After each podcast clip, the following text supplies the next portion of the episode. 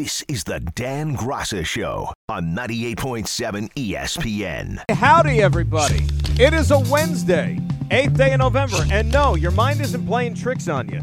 It is me. And yes, if you were up early about 12 hours ago, yeah, it was me then too. I'm back. Daily double. Had so much fun this morning. We have to do it again. Graca Show.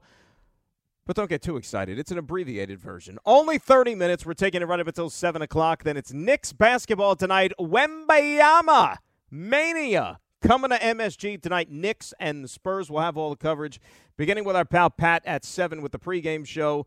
So it's rapid fire. That is how we roll when we have these short shows. So light up them lines 800 919 3776. Anything you want to get into tonight, it is up for discussion. You know, it's going to be football. You know, it's going to be baseball. Dave and I had a lot of fun talking about the Yankee stuff, the Met stuff, everything going on from the GM meetings out there in Arizona. And it's all the football stuff where if you're a Giant fan, you hope that it's not as painful as it could be on Sunday. Because the Cowboys are going to be coming in off of a loss. They're going to want to get themselves right. They love nothing more than taking it out on the Giants, just like they did week one when it was 40 to nothing and now they're going to be teeing off on Tommy DeVito. Giants are already getting 16 points. Lord knows how much more that spread can even swell to by the time you get to Sunday afternoon. And then you got the Jets situation. And I was just at Florham Park a little while ago in the locker room talking to some guys, doing the interviews and stuff for the pregame show on Sunday when they take on the Raiders. And we also spoke a lot about their situation this morning, too. And a lot of it centered around the quarterback. Well, I got some news for you guys. And it may or may not come as a surprise to everybody out there. But anybody that wants the team to pull the plug on the quarterback and thinks that that is going to solve everything that ails this offense right now, whether it be Tim Boyle, whether it be Trevor Siemian, because those are your only options right now. But at least for right at this very moment, they're not making a quarterback change. And it's pretty consistent to what the head coach has been preaching the last couple of days. They're riding with Zach Wilson. Zach Wilson right now gives them the best chance to win football games. Now, you may not like that. You might be upset. You still might want your pound of flesh if you're a fan. I get all those things, right? You're unhappy about the way this offense has performed and functioned over the last couple of weeks. You know what? So are the guys in that locker room. So are the coaches. But in house, they don't have a better alternative right now. Now, it's fair game if you want to sit here and say, why didn't you try to do something to remedy that during the offseason, earlier in the season? That's all well and good. And the other thing that you can't do in the meantime is you can't allow yourself just to think that magically, in about six weeks' time or any time before the season is over, that Aaron Rodgers is going to come riding in on a white horse to save this season. You can't do that. And I don't know necessarily if that's a good mindset collectively that this team could take with them moving forward because you have to focus in on the here and now. You got to focus in on beating the Raiders this week. You can't just think like, oh, you know, we'll be fine because Aaron's coming back in December. No, that's not the case. Nobody knows if that's going to happen. But you can't allow your mind to play games like that because you've got games to win right now. And if you don't win games, whatever remote possibility it might be of him coming in to possibly make an encore appearance later this year, it's going to mean absolutely nothing if the team is below 500 and not even playing for anything significantly. And that's the tricky part of this thing. Look, I said this morning that there are a lot of issues right now that you could point to as to why this offense is not functioning the way that it should. The way that it should for a playoff team or a team with legitimate designs on making the postseason. It's not just one guy. I understand that the quarterback is going to get the majority of the blame. That's all well and good. But it doesn't mean that he is the chief culprit because I think that everybody has to play a part in this. The offensive line has certainly had their issues. Okay? The production from other guys in this offense. You want to say the skill position players? I think that that's fair fair game. They could also do their jobs a little bit better. You know, players, coaches, everybody has a hand in this thing. But the quarterback is an easy target and he's going to get most of the blame. That's just the way it works in professional sports. And again, I'm going to stress what I said earlier today. The quarterback has to play better Absolutely. He'll be the first one to tell you that. As a matter of fact, now I didn't hear everything that he said today because I was off doing other things when he was doing his little media gathering. But he'll be the first one to admit, looking in the mirror and saying, Yeah, I have to play better. It's on me. I'm the only one with the ball in my hands every single play. Two people involved in a football game, a football team, get a win and a loss attached to their names the head coach and the quarterback. Not the running back, not the center, not the wide receivers, not the tight ends, not the defensive line. It's the quarterback and the coach. And that might be fair, it might be unfair, but you know what? It comes with the territory. In most cases, that's why they get paid the most money, too. That's what they're there for. So if you're asking me right now, do I think that this is fixable? Yeah, absolutely, I do. I think it is. And they've got a team in the Raiders coming up on Sunday night that you bet they could go in there and beat. All right? You can't use last week's game against the Giants, which were a broken team at that point, and say, oh, yeah, that's the Raiders. And the Raiders making the head coaching change and getting rid of Josh McDaniels and all these different things, and Antonio Pierce firing them all up. That's the new Raiders. That's one game. That's only going to get you so far. But there are also some things that the Jets have to clean up, and I think that they'll admit that as well collectively with the special teams, the defense, the offense, they didn't play well enough to beat the Chargers the other night. But the formula throughout much of the season has been defense does their job, special teams is usually pretty reliable, and then the offense does just enough to get by to help them win games. We know what the formula needs to be.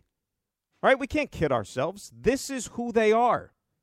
Starting fast would be, I would say, sort of beneficial, don't you think? That one first quarter touchdown, you would like to add on to that a little bit more so you're not always playing from behind because you don't have a quick strike offense and one that's immediately going to be able to erase whatever deficits that you may have as a team. You're 4 and 4. And I know that in this city and in this league, you play 17 games, but it's viewed as almost 17 one game seasons. Now, that's the media, that's the fans, that's everybody it's so heavily scrutinized because that's the popularity that the league attaches itself to, where everything is magnified. One game feels like an entire season. And so, most recently, that season for the Jets, it just played itself out 48 hours ago and it didn't go all that well on a national TV stage. To where if you watch the game, it probably was not as lopsided as what the final score indicated. You know, we all gave you the statistics yesterday. Everybody knows that the Chargers really didn't do a hell of a lot offensively in that game, and yet they still found a way to win the game by three touchdowns. Special teams came into play, everything. But they're a four and four football team essentially midway through the season. Not two and seven, not one and eight. They still have things to play for here. It's not a total disaster. And I'm going to rewind a couple of weeks ago to what we said at the bye week. Because when they got to 3 and 3 at the bye, fresh off a win, their best win of the season against the Philadelphia Eagles, when they got to 3 and 3 at the bye, what do we say? You ask any Jet fan out there, four plays into the season, would you sign up for 3 and 3 at the bye? Every single one of them probably would have done so. Well, now doesn't the same thing apply just 2 weeks later? You're 4 and 4. You won a game that maybe you shouldn't have won, but it still counts. And you lost the game which you deserve to lose, but you're still 4 and 4. With a winnable game coming up on Sunday to get you back over 500 and still everything to play for. With then back to back divisional games coming up the next two weeks with a trip to Buffalo and then taking on Miami. It's still there for the taking. And we've seen this team look unimpressive one week and then turn things around to suddenly look like a completely different team the next week. And they shock people by beating the likes of the Philadelphia Eagles, going toe to toe with the Kansas City Chiefs in a game that they probably should have won. It's a new week. And this is not just the Jets we're talking about. You could talk about any team in the NFL, how their DNA and how their flesh is going to change from one week to the next. Look at the Giants, right? I mean, they essentially had to play the Jets with one hand tied behind their back. And Pride deserved a better fate than the one they got. And then they go out to play the Raiders, and they look like they didn't know how to play football. And that they had never played a game together with one another. Maybe it's a positive that the Raiders got that dominant game out of their system. So now the Jets are going in there as the so called hungrier, more desperate football team, given how poorly they played on Monday night. But that doesn't mean anything once they kick the football off. You got to go out there and earn it. But anybody who's going to sit there, and we heard from you this morning, that thinks that Zach Wilson needs to be sent to the bench, Zach Wilson needs to be sent out of town, does he have to play better? 100%. But that ain't happening anytime soon. Because of the quarterbacks on this roster right now, he gives them the best chance to win a football game. You can choose to believe that at your own will. But I'm just telling you the facts. 800 919 3776. That is the telephone number. We're lighting up the phone lines. We're going rapid fire till 7 o'clock here. Let's start it off with Ira in Staten Island. He's first up here on 98.7 ESPN. What is hey, up, good, I? How are you? Hey, good evening. Always glad to hear you, morning and night. So, um, you know, regardless of who plays quarterback, first of all, everybody knows the offensive line. However, they're going to get this mash unit in, uh, in place, they got to get better production out of it. But I look at the offense and I look at Hackett, and you know I think he's got to he he's got to put his best skill position players on the field together a lot. And I think the lack of production at a number two receiver spot, okay, I think you got to get Cook on the field the same time you have Hall on the field. Now you can't do it every down, but at least you got two playmakers, and then you got Wilson, and maybe you could add in one of the tight ends. Now all of a sudden, defenses they kind of kind of have to worry. I mean, realistically, uh, I'm not making excuses for mm-hmm. Wilson, but you take away Garrett Wilson, you take away Hall. I mean, where's Zach really going? He's nobody else is helping him out. So now all of a sudden you got Cook out there. It's like you got an extra weapon on the field, and I think it, it would just make defenses you we just spread them out. And but if you can't protect the quarterback, regardless who's playing quarterback, if the offensive line just can't give them some type of production, it's not going to matter. So I think it starts up front, and I think Hackett's got to get creative with these skill position players because I think there's enough on this team where they should be able to score points. I don't disagree with you, and I thank you for the phone call. And look, they're still trying to figure things out on that offensive line. Don't know when Duane Brown is coming back. It's got to be sometime in the next two weeks because that's when the window ends to be able to activate him. But early in the season, I think it was in that Buffalo game, the, fir- the, the first game. They played a lot of 13 personnel that night with the three tight ends. And they sprinkled, then they went away from it for a couple of weeks, then they got back to it. I believe it was in that Kansas City game. You saw that a lot. You know, the virtue of having the three tight ends out on the field. Now, you don't want to say they're as much of a game breaker as what a wide receiver might be. Okay, fine. But at least you have a couple of guys in there who are very, very capable blockers, which can help in protection, number one, maybe spring some holes in the running game. And if, when they're asked to make some plays in the passing game, they can also do that. I think that personnel grouping is one you should stick with. Now, when you're talking about Dalvin Cook, and we know that he hasn't really gotten going yet, and who knows if he's even going to in the second half of the season. But with me personally, what I would like to feature is you know, Breece Hall, we know how successful he is in the pass game. Put Breece Hall out in the slot or something like that, or spread him out wide and then put Dalvin Cook in the backfield. Or even look to get Michael Carter going a little bit more as one of those two guys. If Breece Hall, and I understand he's a running back by trade, but if Breece Hall is one of your top playmakers and he's shown that he is more than capable of contributing in the passing game, then flex him out wide and then put somebody else in the backfield if need be. Now, I understand that you don't want to have a liability back there either when it comes to blocking if they're going to come with a blitz, which is also a problem because keeping the quarterback upright is probably of the number one importance. Because I don't know if things, well, uh, forget about it, I'll say it this way. Things ain't going to necessarily get better if this quarterback goes down and you got to play one of the other guys. Because if realistically one of the other guys gave them a better chance to win at this point, they probably would be on the field already.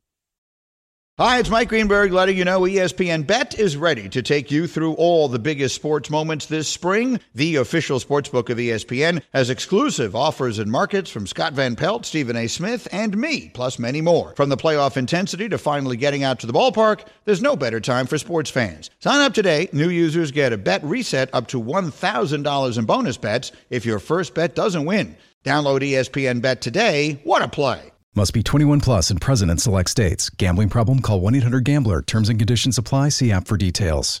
This podcast is proud to be supported by Jets Pizza, the number one pick in Detroit style pizza. Why? It's simple. Jets is better. With the thickest, crispiest, cheesiest Detroit style pizza in the country, there's no competition. Right now, get $5 off any eight corner pizza with code 8SAVE. That's the number eight, S A V E. Go to jetspizza.com to learn more and find a location near you. Again, try Jet's signature eight corner pizza and get $5 off with code 8SAVE. That's the number eight, S A V E. Jet's Pizza. Better because it has to be. This is the Dan Graca Show on 98.7 ESPN. No show for us tomorrow because we've got Rangers against Minnesota. Um, but Friday we got a full football Friday. Full. Sh- I can't remember the last time we had a full, uninterrupted football Friday show, but we will indeed have that two nights from now. Looking forward to it. We'll have Jordan, we'll have Buttle, have all the Jets and Giants angles covered here. And by the way, with the Giants, I you know Daniel Jones stood at his locker today and answered all the questions, and you know he's in a tough spot. He thinks that he suffered the knee injury on the final play of the first quarter and of course, all the questions primarily centered around him and his future with the team and the Giants' possibility, I guess we'll call it a possibility at this point, of them drafting another quarterback in the spring. And he said all the right things. You know, he can only control what he can control, and he's going to work on his rehab and trying to get back out on the field as soon as possible. But it's got to be a tough blow. You know, any athlete in that situation to come to grips with, you know, what went down. And, uh, You know, and some people are going to say, well, he got the money. Yeah, he got the money. But you know what? You're an athlete, you're a competitor, you want to go out there and play. You know, that's your job, that's your livelihood. And it's not like he's an old dude by any stretch. He still has a lot of football ahead of him. And, you know, hope for his sake, whether it's here or someplace else, that he's going to be able to go out there and play football. But if you're the Giants, you owe it to the organization to still go out and find a solution to the most important position in all of sports, and that is the quarterback. And right now, I would be shocked if the Giants aren't using that first round pick in the spring on another signal caller. But we shall see. 800 919 3776. That is the telephone number. Joey in the car up next here on 98.7 ESPN. Joe, how are you? Hey, hey, I'm doing great. By the way, the show in the morning was amazing. Thank really you, Joe. It. We had some fun. Always like working with Dave. Yeah, yeah, yeah, definitely. I wanted to uh, like clarify a point, which is I agree with you 100% regarding Zach Wilson. Dave kept on saying that they should have gotten a quarterback after Rodgers went down after game one. Mm-hmm. But I agree with you. Um, you know, Zach played a decent game against Buffalo. I know it wasn't a great game, but he, you know, he was competent and he was able, and they won the game. So Salah is going to be like, hey, what's my next option here? You know. Absolutely. I mean, Joe, look, that's the direction they went, and I thank you for the phone call. And, and again, look, we got into it a little bit this morning.